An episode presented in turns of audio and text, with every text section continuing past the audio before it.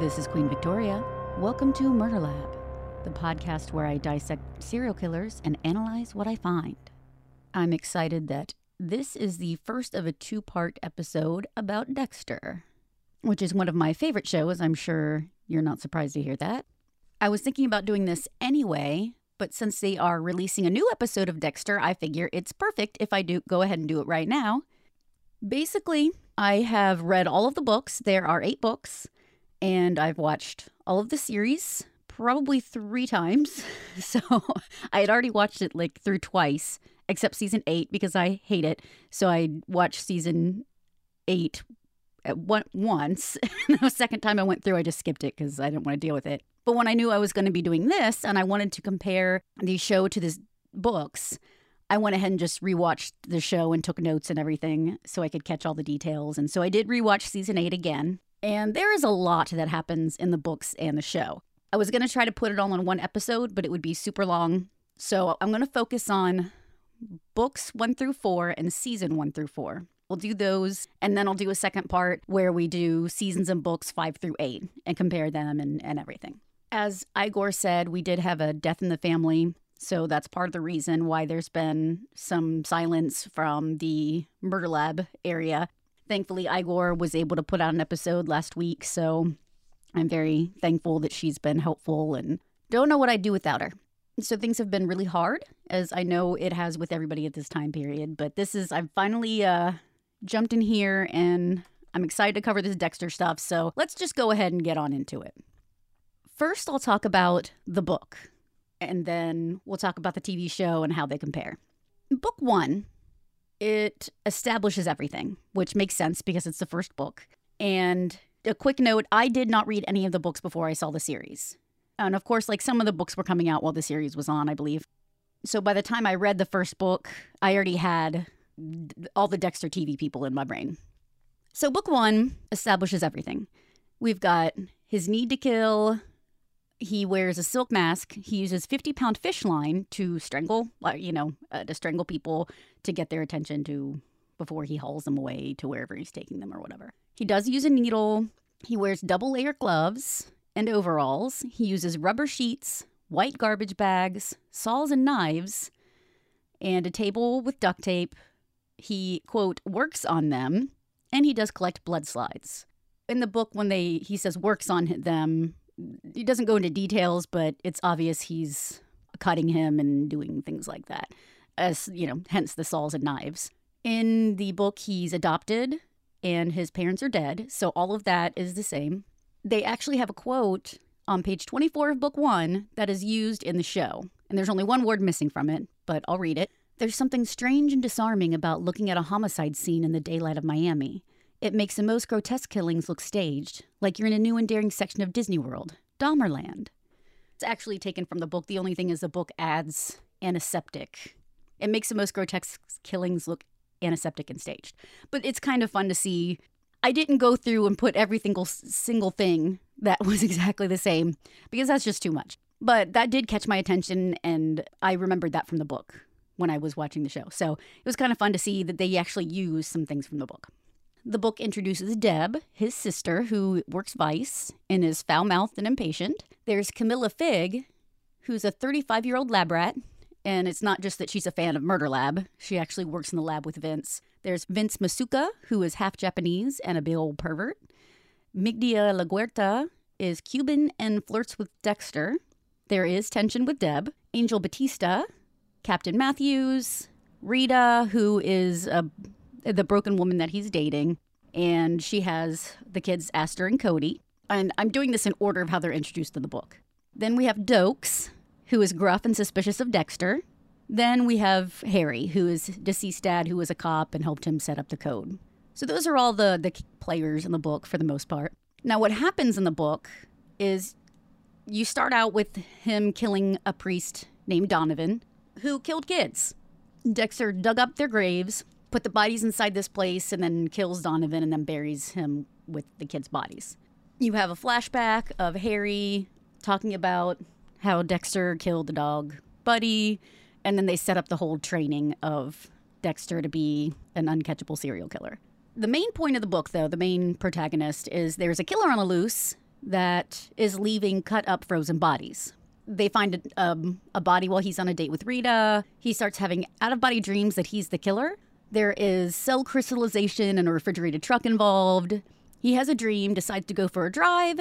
He sees a refrigerated truck, and someone throws a head at the car. That leads to bodies at the ice rink that goes with the head. And there are bodies in the goalie net. There's a rearview mirror, so everything's staged. They arrest a guy who works the arena, and he confesses. His name's Daryl McHale. Dexter finds a Barbie head on his fridge, and then Barbie, Barbie parts cut up with ribbon and a mirror. There is a dude named Jamie Jaworski who likes to kill 12 to 13 year old girls, but first he um, he films he puts their pictures up on the internet of basically snuff things. He does steal copper from housing. Then Dexter goes to work on him. A guard interrupts. The body's found, and he had started cutting the body, so they thought it was a copycat because of the cut up bodies, you know. But since the dude was in jail that they thought did it, they figured it's a copycat. He had not had sex with Reedy yet, but they actually do have sex at this point. He remembers Harry's nurse and how she was killing Harry, and Harry asked Dexter to stop her. There's a point where LaGuerta is trying to kiss Dexter and he moves and she falls down. He begins to wonder if he's doing it. Again, he's having those those dreams of picturing what the murderer's doing. It doesn't help that then on the security cam footage of the ice rink, it looks like Dexter. There is another scene staged where there's a head with the rearview mirror. There's a second head that has is on top of the bar, a body of a Barbie, and then there's a third head on a wall. There were no bodies, but they end up finding them elsewhere in the rink, and they spell boo. So the killer has a sense of humor. Then Deb gets kidnapped, and Dexter finds a Barbie in his car wearing a shirt with a clue on it, and it has Deborah's ring on it. So he was led to this storage facility. As he's going towards the storage facility, LaGuerta shows up because she's suspicious of him. He thinks he shakes her. He goes to the storage unit. Deb is there, t- you know, taped down, and it's the killer who turns out to be Dexter's brother, Brian. He starts to remember his being, you know, the born and blood thing, his mother bloody in a storage facility. And so then LaGuerta happens in, shoots at Brian. Brian stabs her and he runs away. Well, so LaGuerta dies and the bad guy gets away and Dexter saves his sister. And she makes sergeant. But Deborah knows Dexter's secret. She actually witnessed their discussion, and so she knows what's up now. In the papers, he was known as the Tamiami Slasher, and Dexter keeps LaGuerta's blood slide, even though Brian is the one who killed her. You've probably uh, already caught on to some of the things that are the same and some of the things that are different, but just to go quickly through the characters. In the show, Deb doesn't have a lush figure, but she's got the exact same personality, like down to a T. So she fits perfectly as her, other than just that physical characteristic. Camilla Figg, the 35 year old lab rat, is not in the show at all. Vince Masuka, he's basically the same as in the book. Migdia LaGuerta is basically the same, but she's named Maria. Angel Batista, they don't really develop him the develop him in the book, so he's just kind of like a guy that pops in and out here and there. But you know, he exists in the book. There's Captain Matthews, who's just mentioned a few times in the book, but they really develop him more in the series. Rita, Astor, and Cody are basically the same, and Doakes has the same interaction. They're very uh, when the first time we see Dexter and Doakes together, they have the basically the same interaction. And throughout the whole thing with Doakes, he is Doakes is basically the same as in the show. I think the casting was great on the show, based on the people in the characters in the book. I think they did a great job fleshing all the characters out and keeping true to the ones that were developed some in the book they stay pretty true to it. Um, at least they're, they're, just their basic characters, and and I think they do a good job of fleshing out like Vince and Angel and such. Now the differences on the show, they do have Jamie Jaworski as one of the killers that Dexter kills. In the book, they have him have that website of him abusing and killing young girls. On the show, it was a rape site of older women. So it's basically the same, but I kind of understand why maybe they didn't want to just always focus on the young girls aspect that, you know, it's still bad to rape and kill any age person. He does still uh, steal copper and stuff like that. Now, as far as the killer in the show, it is the refrigerator killer guy. That's the same idea. Is there is a guy who is cutting up women and freezing them and that kind of thing. In the show though, they have the details like the nails on the Barbie are painted and then at one point there are fingertips and a uh, block of ice where the nails are painted. In the show, the ice truck killer stages body parts and scenes from Dexter's life, which is not in the book in the book there's that scene where they ha- he has the other staging of heads on the bar- body of a barbie and, and the body's shaped to spell boo i get why they didn't put that in the show because it might seem it it seems kind of lame i guess like if you see a boo I think it kind of trivializes a little bit on a TV show. In the book, I see where it, it shows that he's trying to have a sense of humor, but I understand on the show my, maybe why they didn't do that. In the they really flesh Rudy out a lot more. So they have Rudy as an amputee doctor who gets involved with Deb and he stabs Angel. None of that happens in the book. Rudy doesn't hook up with Deb. He's not an amputee doctor. I don't, don't remember if they really say what he does in the first book. And he doesn't stab Angel. In the book, he leaves Barbie in Dexter's car with Deborah's ring and clues, and that's not in the show. In the show, Rudy takes Deb to the, their childhood home and then Rudy slash Brian runs away, and then Dexter kills him later. In the book, he takes Deb to the storage unit, he gets wounded, kills LaGuerta, and then Deb knows Dex's secret and makes Sergeant. And then, of course, the big glaring thing is in the show, he's called the Ice Truck Killer, and in the book, he's called the Tamiami Slasher. Ice Truck Killer is so much better. Sorry, um, I apologize. The author of these books are Jeff Lindsay. I just jumped right on in, assuming you knew what I was talking about. So Jeff Lindsay wrote the Dexter books. This first book is called Darkly Dreaming Dexter. So sorry, Jeff Lindsay, that Ice Truck Killer is a, is a cooler name, but you know, it, it's all right. Now, as far as Dexter's concerned in the book versus the first season, he wonders if he's a killer, and the dude on the security cam looks like him. So in the book, his brother looks a lot like him. That kind of leads you to, you know, wondering, oh, is he the ice truck killer or not? Sorry, the Tamiami slasher or not? So in the show, obviously, it would be difficult to cast somebody that is a good actor that look, you know, a lot like Michael C. Hall. I think that worked out fine. That they didn't have to do that angle. In the book, Dexter remembers his blood birth in the storage when Deb is taken captive. In the show, he first starts to remember when he is about to kill a therapist, and then he remembers more after there's this bloody hotel room. My favorite, and I think everyone will will remember very vividly that so in the book, LaGuerta questions Dexter at the storage thing and is suspicious. In the show, Doakes surprises Dexter, and you know, I'm sure you're all thinking it. Surprise, motherfucker! Best line ever. That wasn't in the book.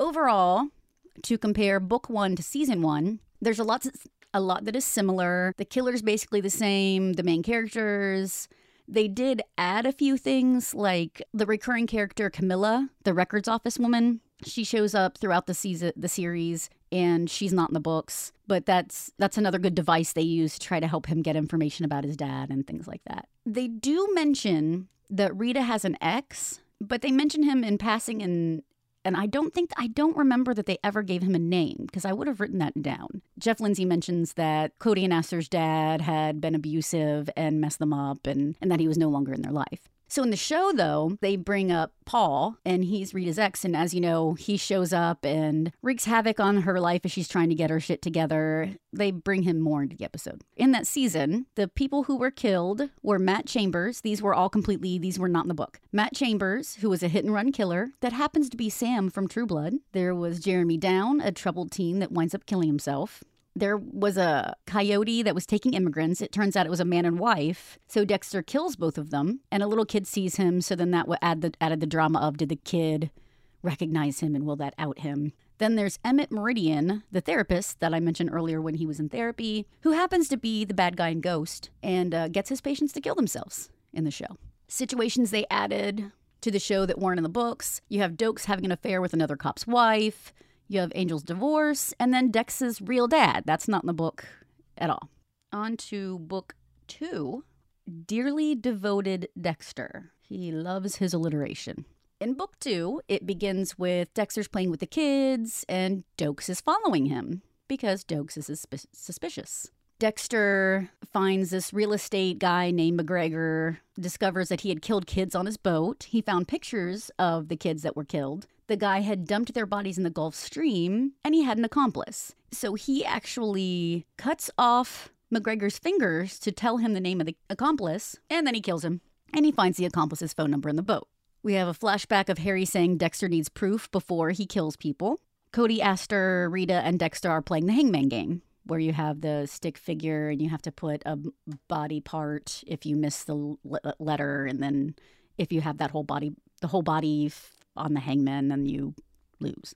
They set that up, which is a nod to the killer. The killer in this book and the subsequent drama is that they find a guy whose all of his limbs have been amputated and he's still alive. Looks like a potato body.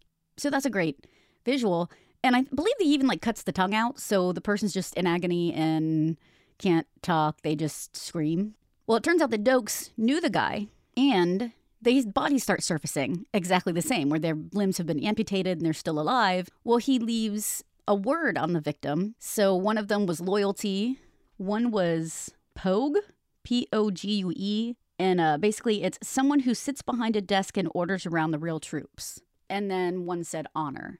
Turns out that the way that Doakes knows him is that he had been involved in special forces in El Salvador, and there was an alliance with Cuba, but it was a murky alliance. So things got messy and crazy. Well, then they wind up calling in one of Special Forces' big guns, Kyle Chutsky, who teams up with Deb to try to figure out who the killer is and find the killer. And Deb and him end up hooking up. Then Kyle's kidnapped. They go to send someone else from corporate, and that dude is found and turned into a potato. Then the killer sends, well, he's not really, I guess he's not really a killer at this point. He's an amputee, or amputer. He sends a finger with Kyle's ring on it to to Deb, so she knows.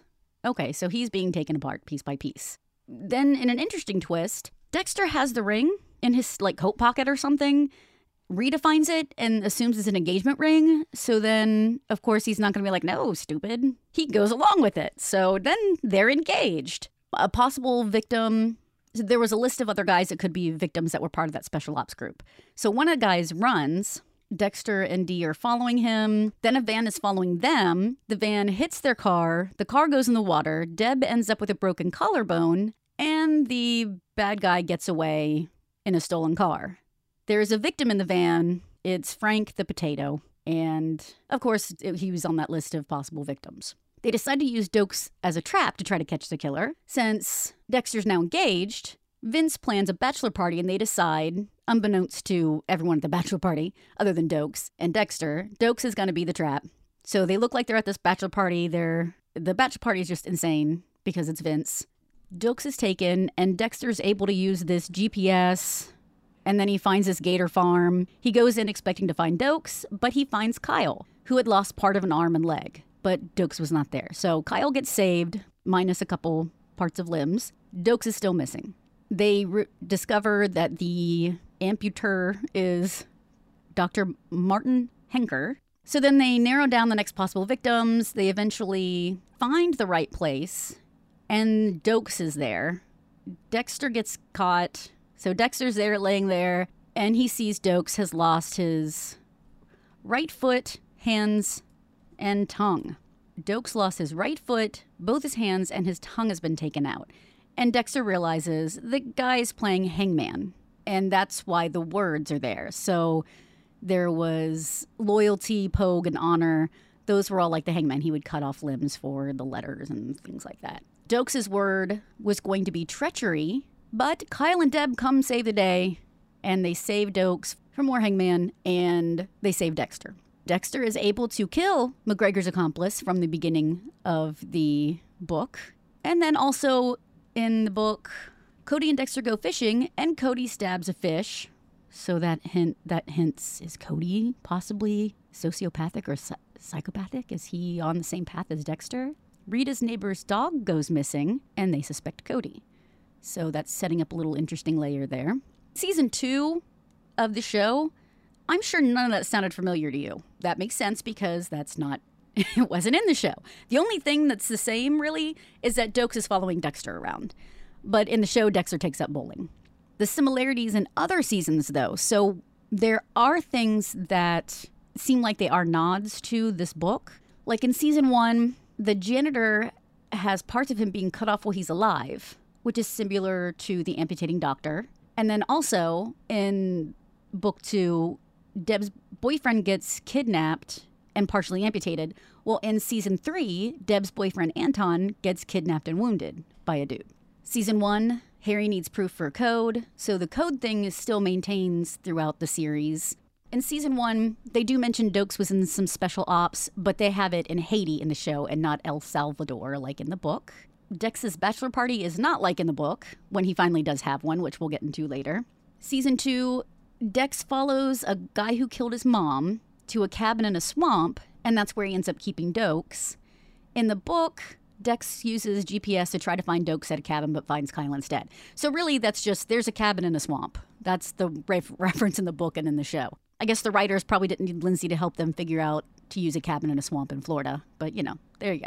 Season two, a woman is killed special ops style, and Doakes has to confront another special ops guy. So you see the special ops thing that kind of flows through. And then season eight, Deb and Dexter do end up in a car in the water when Deb tries to kill them both. And in the book, it happens during a bad guy chase. So, what does happen in season two of the show? I'm sure you know, or else you wouldn't be listening to this, but I'll recap. Season two, the kills of the season are Lil Chino, the drug dealer, the car dealership guy, who actually happens to be from the episode in Seinfeld from the race in school, and he asked to re race him. I'm always excited when I see people who were in Seinfeld episodes. And then he kills a man that killed his mom. Main theme for season two is that Dexter's kills start surfacing and everyone's looking for the Bay Harbor Butcher, which introduces Lundy, and I love Lundy, and sets up the whole thing with Lundy and Deb and their relationship. Then there's also a major plot with Dex's addiction, which Rita thinks is to narcotics. So he starts going to Narcotics, Narcotics Anonymous, which introduces Lila to the show. And at some point, we get Rita's mom visiting, who is the mom from Poltergeist. Again, I get excited when I recognize people from other things. In the course of Dex's relationship with Lila and the Narcotics Anonymous, he remembers the men who killed his mom. He finds out that Harry killed himself. So there was a lot of things that happened to him emotionally during that thing. Well, then, of course, Lila is dangerous. So he tries to get away from her. And then, of course, Angel, Lila uses Angel to try to get to Dexter, which leads to Lila blowing up the cabin and killing Doakes. And of course, his last words were, motherfucker. And indeed, I'm sure that he was surprised when he blew up. Then Dexter kills Lila. Doakes gets framed for the Butcher, Bay Harbor Butcher killer thing, and Lundy leaves because his job is done. There's a subplot of LaGuerta having to deal with the new boss, Esme. And you see uh, that at the end, she winds up getting her job back. In this season, Dexter starts using the Gulf Stream to get rid of his bodies, which is interesting because in book two, he starts using the Gulf Stream. When he is looking into the McGregor, the guy that he kills, he says he kept a 26 foot cabin cruiser at Matheson Hammock Marina, which was relatively close to his house. The boat would also be an extremely convenient playpen, a way to get his little chums off alone on the bounding main where he would not be seen or heard while he explored, a real Columbus of pain.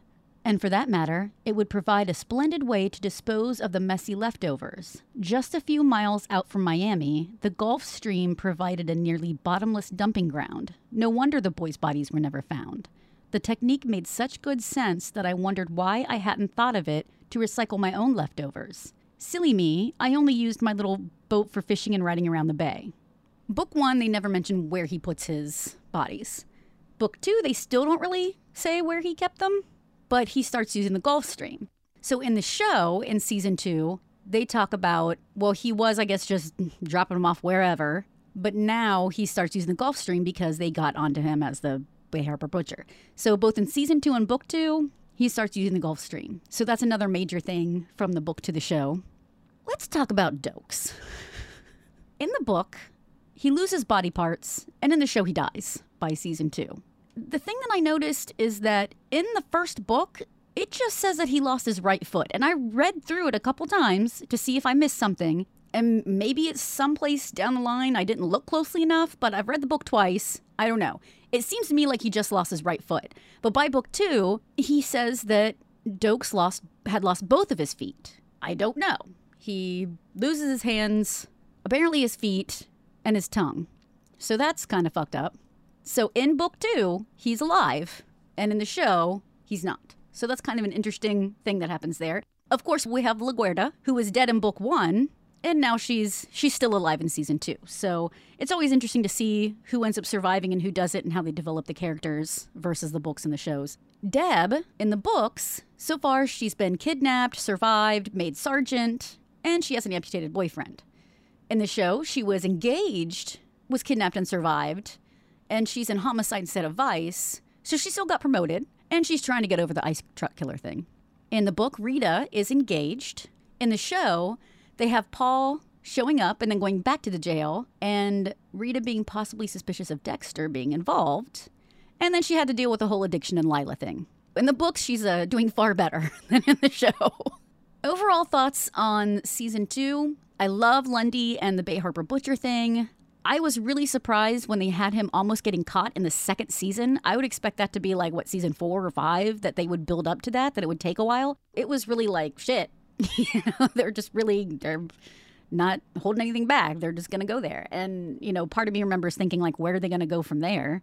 But I think they handled it really well. I love Lundy. Don't like Lila. I know we're not really supposed to. And it's one of those moments when you're watching it and there's a part of you that gets why he's attracted to Lila because, you know, the addiction thing.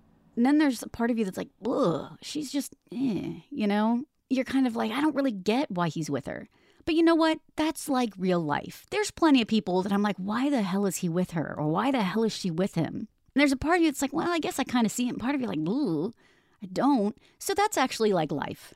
And it, it was uh, interesting to see how they brought the addiction at the addiction aspect to it. I liked seeing them work through that and and show how that affect affects everything and and develop that a little bit and give you things to think about.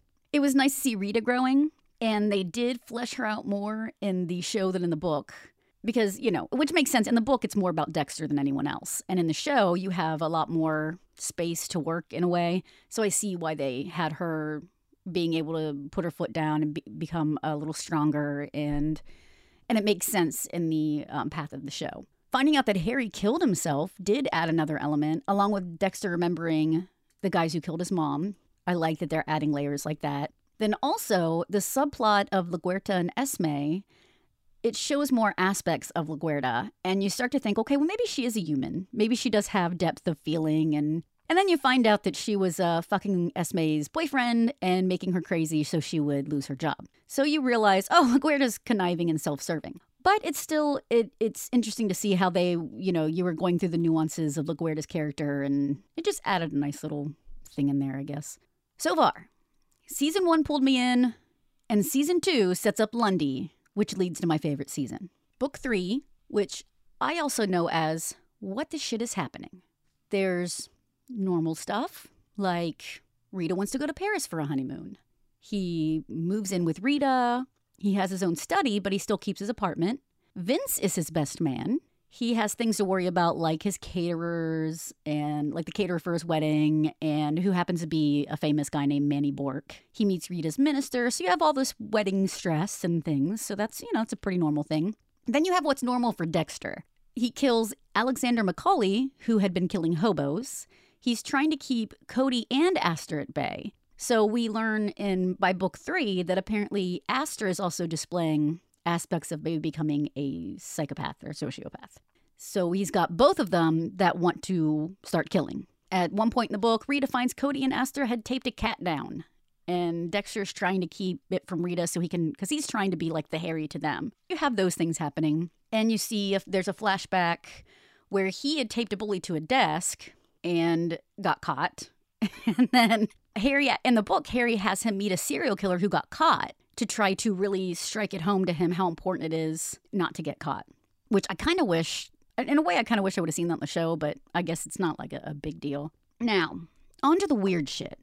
It turns out the Dark Passenger is basically Moloch, who is like an ancient god thing And it goes through part of the book, he goes through as the voice of Moloch or this entity that started at the beginning of time and gets into how he gets into creatures and starts to he finds that he can control them and then it goes into people. And then so that kind of explains where there is there is an outside force that comes in and controls certain people. And but then i guess it's kind of like i think the way to think about it is the idea of unity on rick and morty or on futurama there's that octopus thing it's kind of the idea where you have one main thing and then it can like stretch out and put pieces of itself into other things and control them. I guess that's a good way to think of it. Which is it's interesting, but it's not what I expected at all. And I I like to explore interesting concepts and different ways of thinking, but this just felt I don't know. It just felt like too much. Like, I don't want to. It's interesting to think that there's something that is in Dexter that's controlling him, but I think it's it's a little anticlimactic than if you have the complexity of character. So if you have, I have this thing that is part of me, that is me, that is doing these things and i have to control that i have to figure that out where did that come from it's something that got warped inside of me i think that's a little more complex and interesting than saying something is literally taking over my body but i don't know i mean i guess i'm also not as into exorcist types um, demon possession type horror movies as i am into other types Anyway, so personally, it was a little strange to me and it went to weird places, as you'll see. Maybe you won't think it's as strange as I did. Maybe you'll love it. So he discovers that his dark passenger is actually related to this old god, ancient god figure type thing. So his dark passenger freaks the fuck out because it senses this bad thing is closer to them and so it leaves. So he doesn't have his dark passenger anymore. So he's flailing around. He doesn't know who the hell he is without his dark passenger. There are students that go missing and turned up killed. There are bodies burnt that have a ceramic bullhead in place of their heads. They find heads on this gate. A professor suspected, he blames another professor. Dex realizes he's being followed. He goes to visit his caterer, and then his caterer is killed by someone. It turns out it was killed by a college guy who was then found killed, and you find out that this Moloch entity is just bouncing around from person to person, like making them do things and then running away. I don't know. It's some bad shit. And there's a official Babalao, Babalao, where in the book the city actually has like someone who's familiar with voodoo and all the different religions like that. And as soon as he takes a look at one of, one of the bodies, he's like, I'm out.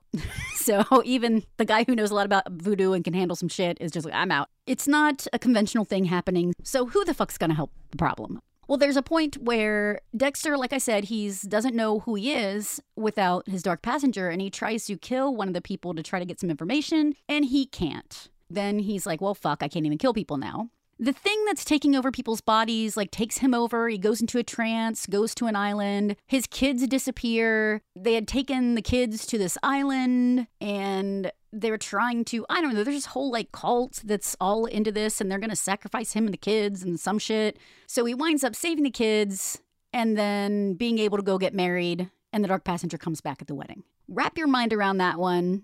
I don't know if i did it justice to how odd it is. You really have to read it to get I, I don't know. There are moments when I'm like, I don't know.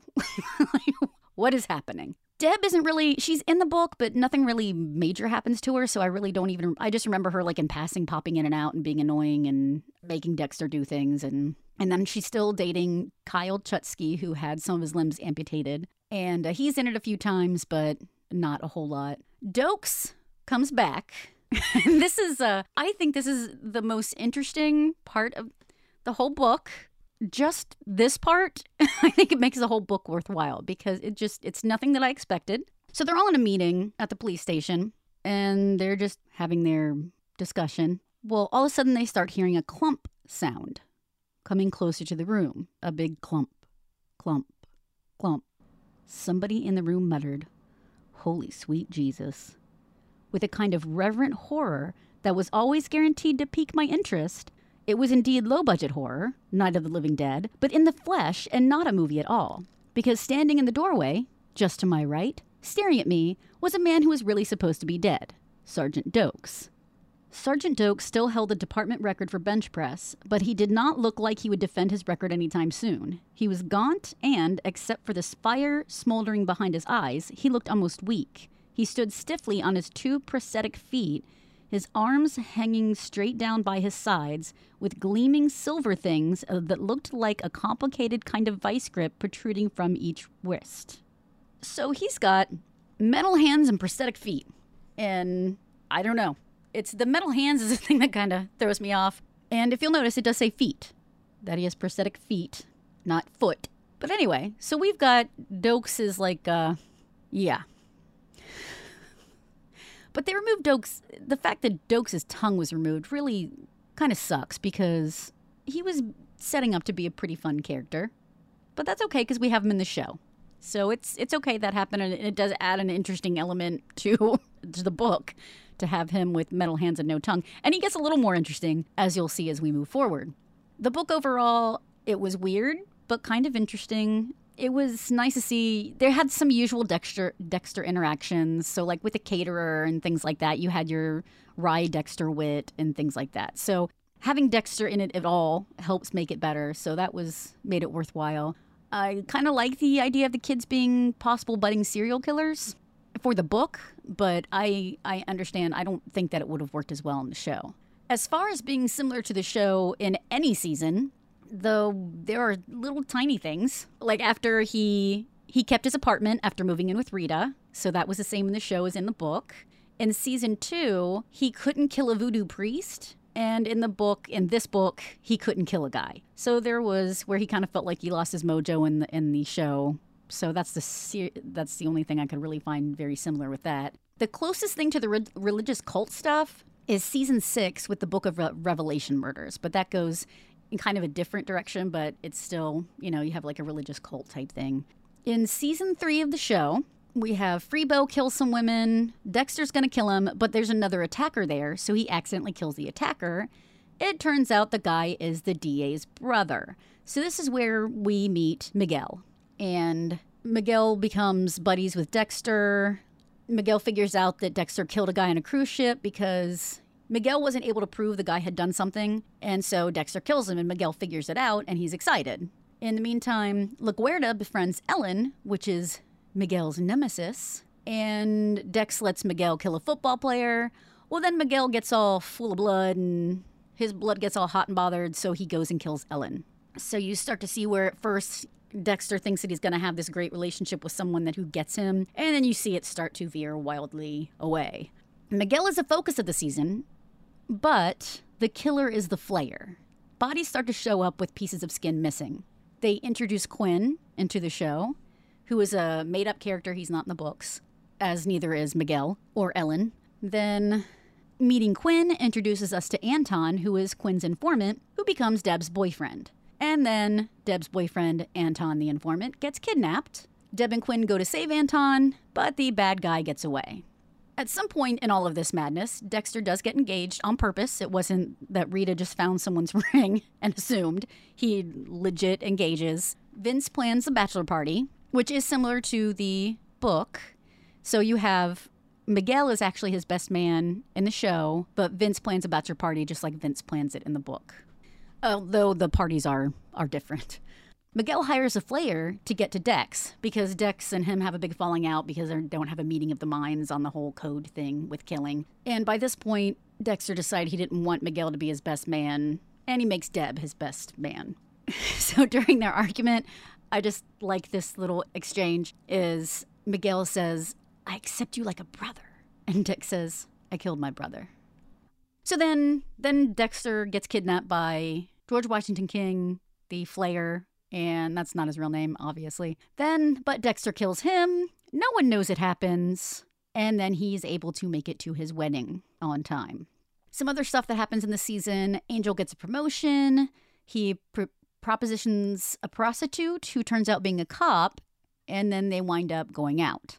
Dex kills a creepy dude who was hitting on Astor, and it turns out he was a pedophile. Camilla is in the hospital and wants him to bring her and mentions that she would love to have the, the best key lime pie. Dexter is trying to find a, the best key lime pie, and then she asks him to kill her out of mercy, and he does. Deb makes detective, and Rita is pregnant. Overall, I like seeing the development of Dexter and Miguel's relationship and how it winds up going askew, as well as seeing La- path, how she had been long time, she had dated Miguel and they had been longtime friends. And to see the different sides of justice and the views of what is justice coming from Ellen and Miguel, and then seeing LaGuerta being stuck in the middle of that and getting involved with Ellen, you know, uh, trying to help figure out what's going on, then figuring out that Miguel killed her friend. I like the flayer thing. There is actually in Mindhunter, so he is a landscaper in the show, and one of the ways that they could tell they narrowed it down is because the trees had all been trimmed at the house of the victim. So that's one way they found him. And in Mindhunter, in the book, in real life, they figure out that there was a guy who had just trimmed a tree and the tree was trimmed so near where a girl had been killed. So that's one way they found him. So it's kind of interesting when you see real things that pop in there, whether they're meant to be or not. I liked that aspect. I think it was interesting having her Anton kidnapped and all that. The ways that they keep humanizing Dexter, helping you keeping keeping you empathizing with Dexter, regardless of the fact that he's a serial killer, is him helping Camilla, trying to make her last moments comfortable, and then having mercy on her and trying to help her go in a way that she wanted, and then offing the creepy pedophile. Pedophile. So there are things in there that are still keeping him where you like him and, and keeping him in a good light. We'll do a quick character check. Doakes in the book, we have what the fuck. He has metal hands, prosthetic feet, and no tongue. Of course, we know in the show he's deed. LaGuerta is dead in book two, but she's alive in season three, so good for her. Deb, in the book, she's still with uh, Kyle, who's her boyfriend who had some limbs amputated. In the show, her boyfriend is slightly flayed, and she becomes detective. In the book, Rita is planning her wedding. Cody and Astor are possible sociopaths. And in the show, she's pregnant and engaged. So I guess it's about pretty even th- then. Now, on to the last book we're going to cover and season we're going to cover for this part. We've got book four, which is Dexter by Design. And I call it Dude, You're Weird, but it's kind of fun in a fucked up way. And just the opening of the book, I think, will kind of explain why I'm saying this. So, their honeymoon in Paris, they see an exhibit called Jennifer's Leg. And they're basically showing someone cut off chunks of their own leg until there's just like a bone there. And that kind of sets the precedent precedent for the whole thing. There's also other fucked up exhibits at the same art thing that has to do with people like taking off parts of their own body and being being alive while doing it and showing the progress of taking chunks of flesh off your own bone. I think she actually ended up taking the whole leg off. So there's that. The thing that was happening in this book is they start to find bodies that are displayed. They're like obviously put into little scenes. So there's one with Taurus that their body cavities are opened and it shows, and they have different touristy things in them.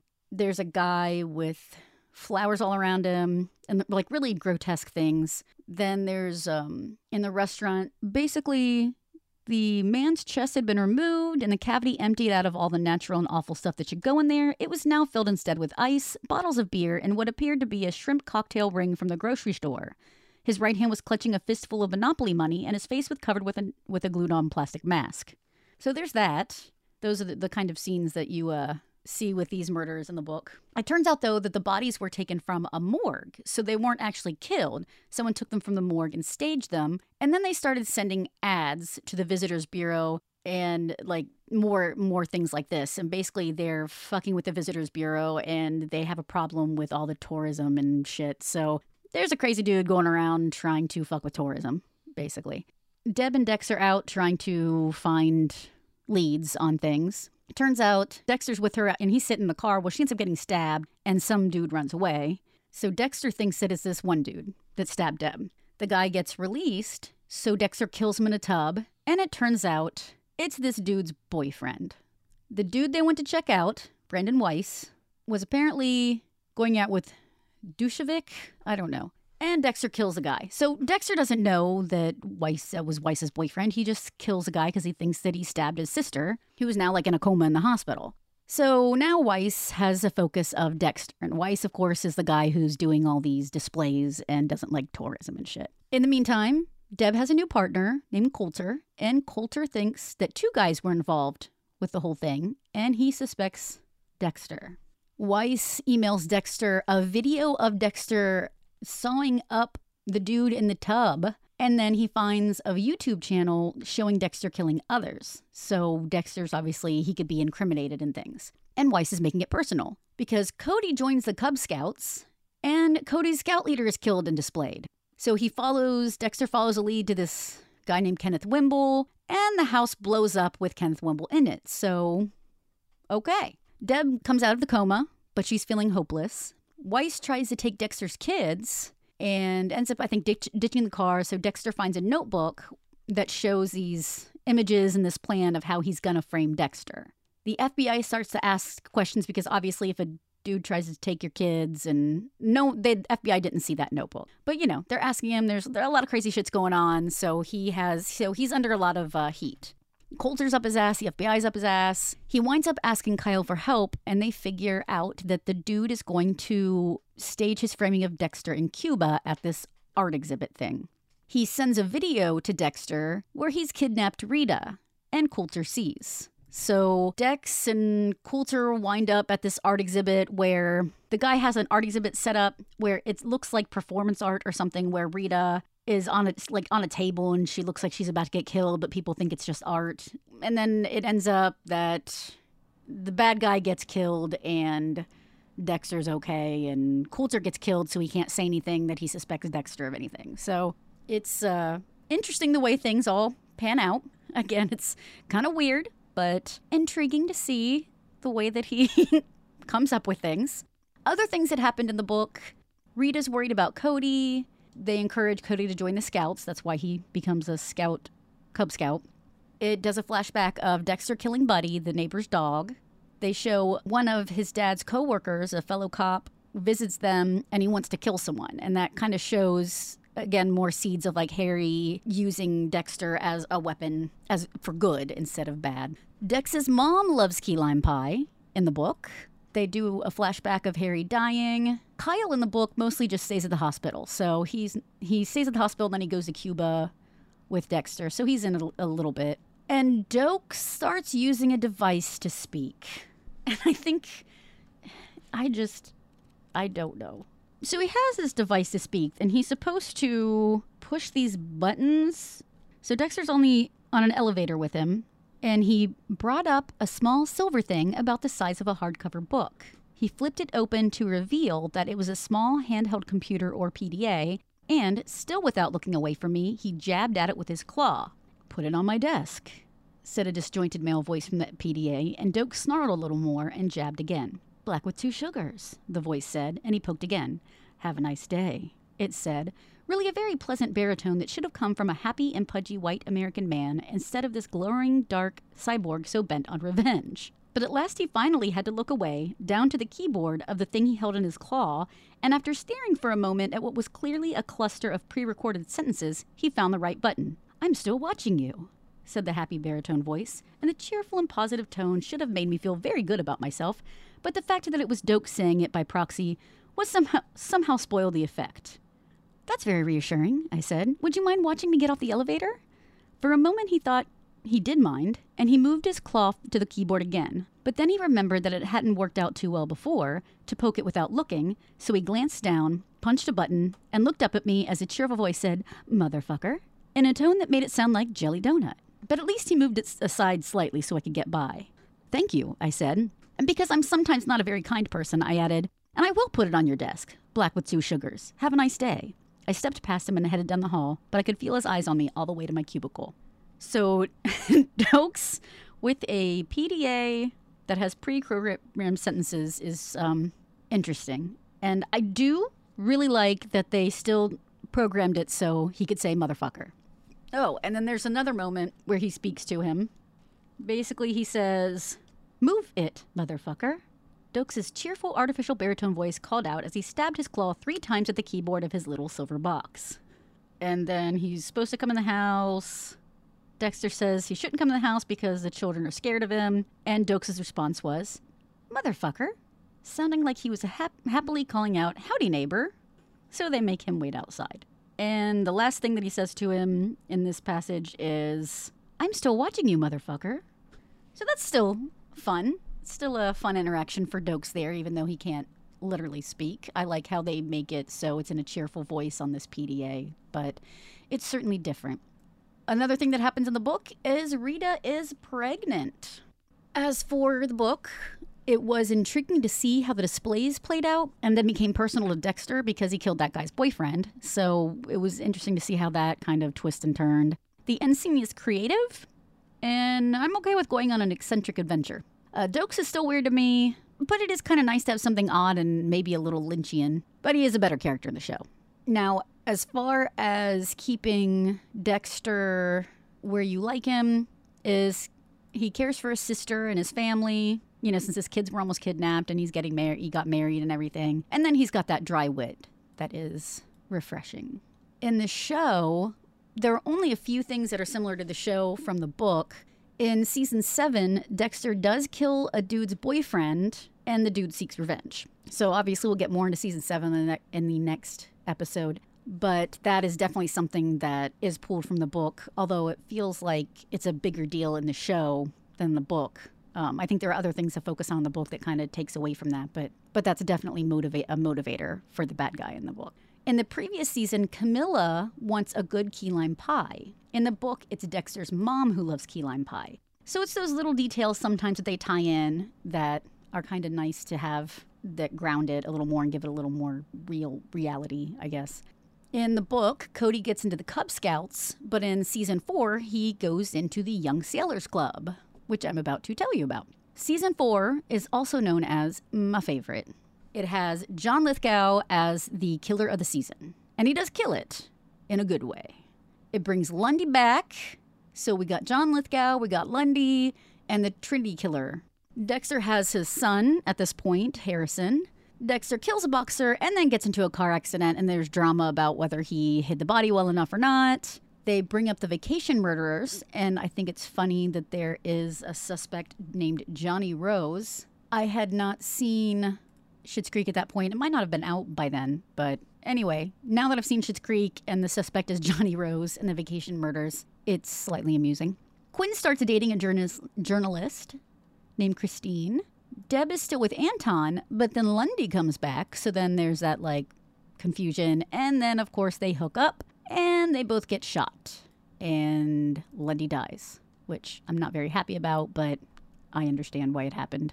Dex starts hanging out with Trinity and his family. One of my favorite lines that's just so perfectly. Lithgow just handles it so well. And it's just when they're eating this Thanksgiving Day lunch, it's supposed to be this perfect little family scene. They're having nice conversation, and then it starts to get a little messy. And he says, Shut up, cunt, to his wife over Thanksgiving Day lunch. And maybe that is the most realistic part. Maybe other families, that is how their Thanksgiving Day lunch goes. So maybe that is how you, all of your holidays go.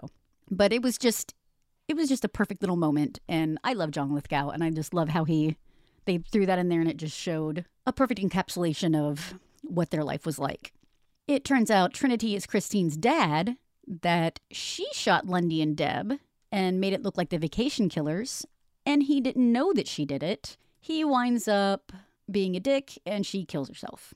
Deb realizes that Dexter's brother is the ice truck killer, and then Dex sends Rita and kids away for their honeymoon.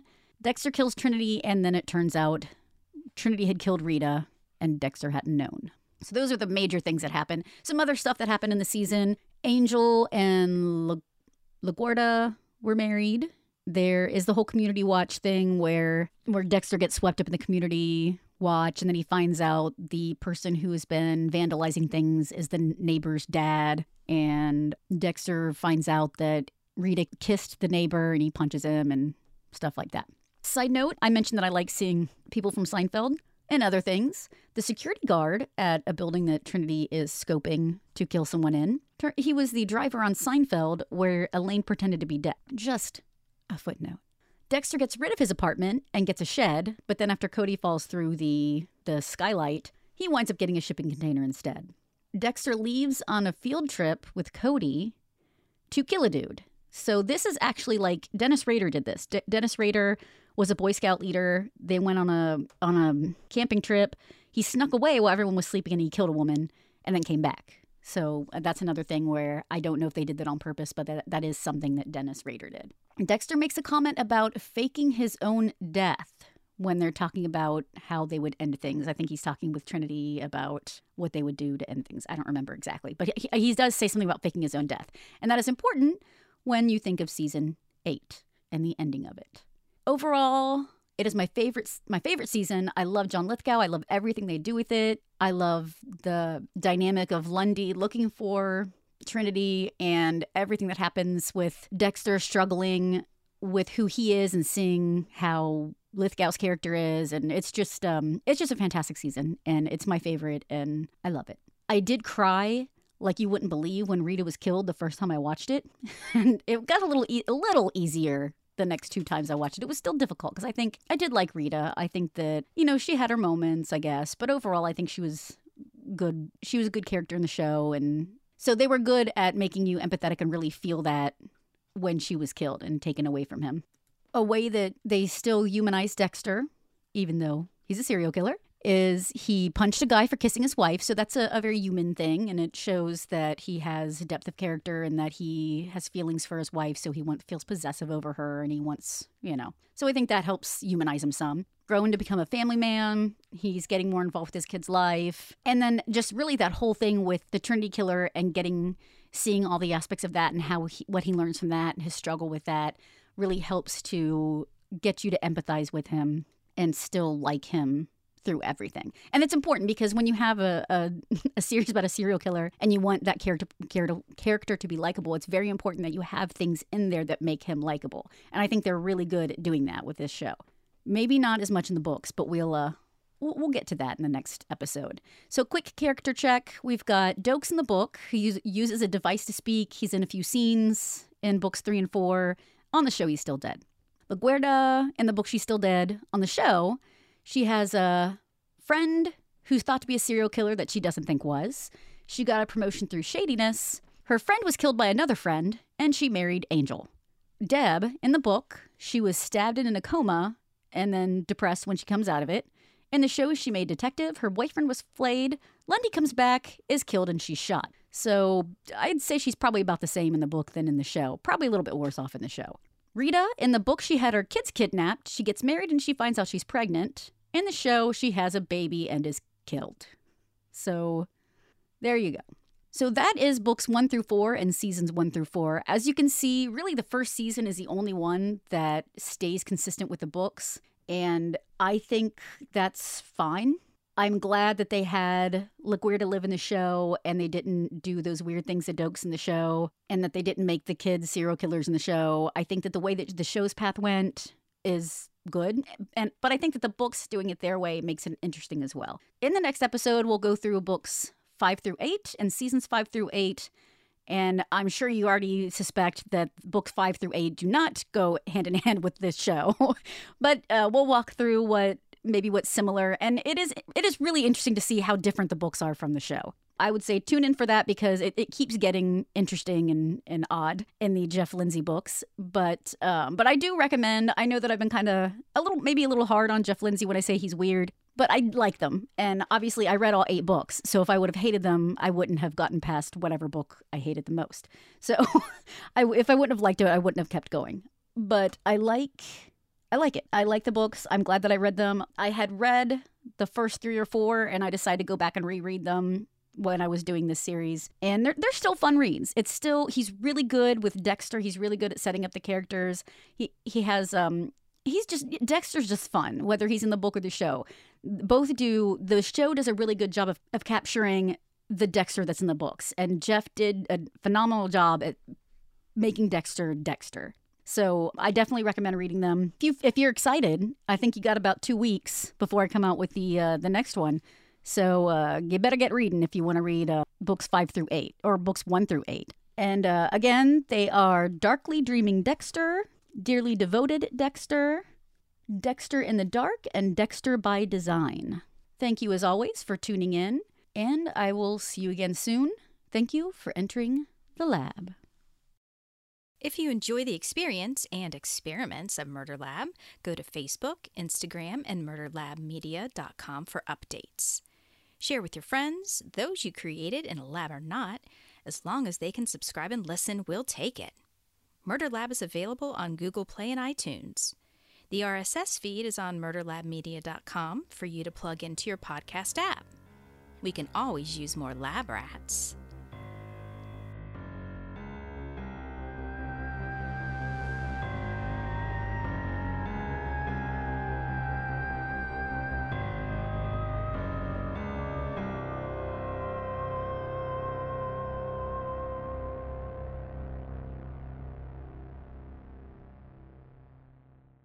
Surprise, motherfucker!